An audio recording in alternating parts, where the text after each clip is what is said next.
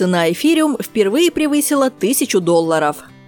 4 января в 17.54 по Москве курс эфириум преодолел ранее недостижимую отметку в 1000 долларов. За сутки альткоин подорожал на 15%, а с начала недели – на четверть. Криптовалюта подскочила в цене до 1031 доллара.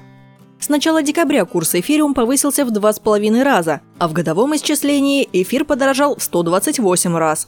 По состоянию на начало января 2017 года он торговался по 8 долларов 27 центов.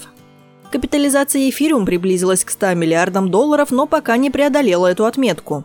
Если эфиру удастся прибавить в цене еще несколько американских долларов, то эфириум станет третьей криптовалютой с капитализацией свыше 100 миллиардов долларов после биткоина и Ripple. Объем торгов эфириум распределен по мировым биржам достаточно равномерно. С незначительным отрывом лидирует гонконгская биржа Binance, на которую приходится более 17% мирового объема торгов эфириум.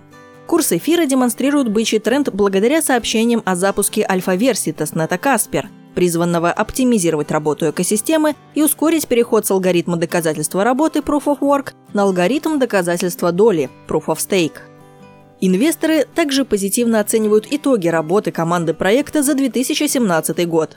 Согласно отчету Ethereum, опубликованному в блоге проекта, экосистема в последнем квартале 2017 года позволяла проводить более 10 транзакций в секунду, а число узлов продолжило увеличиваться несмотря на растущие системные требования.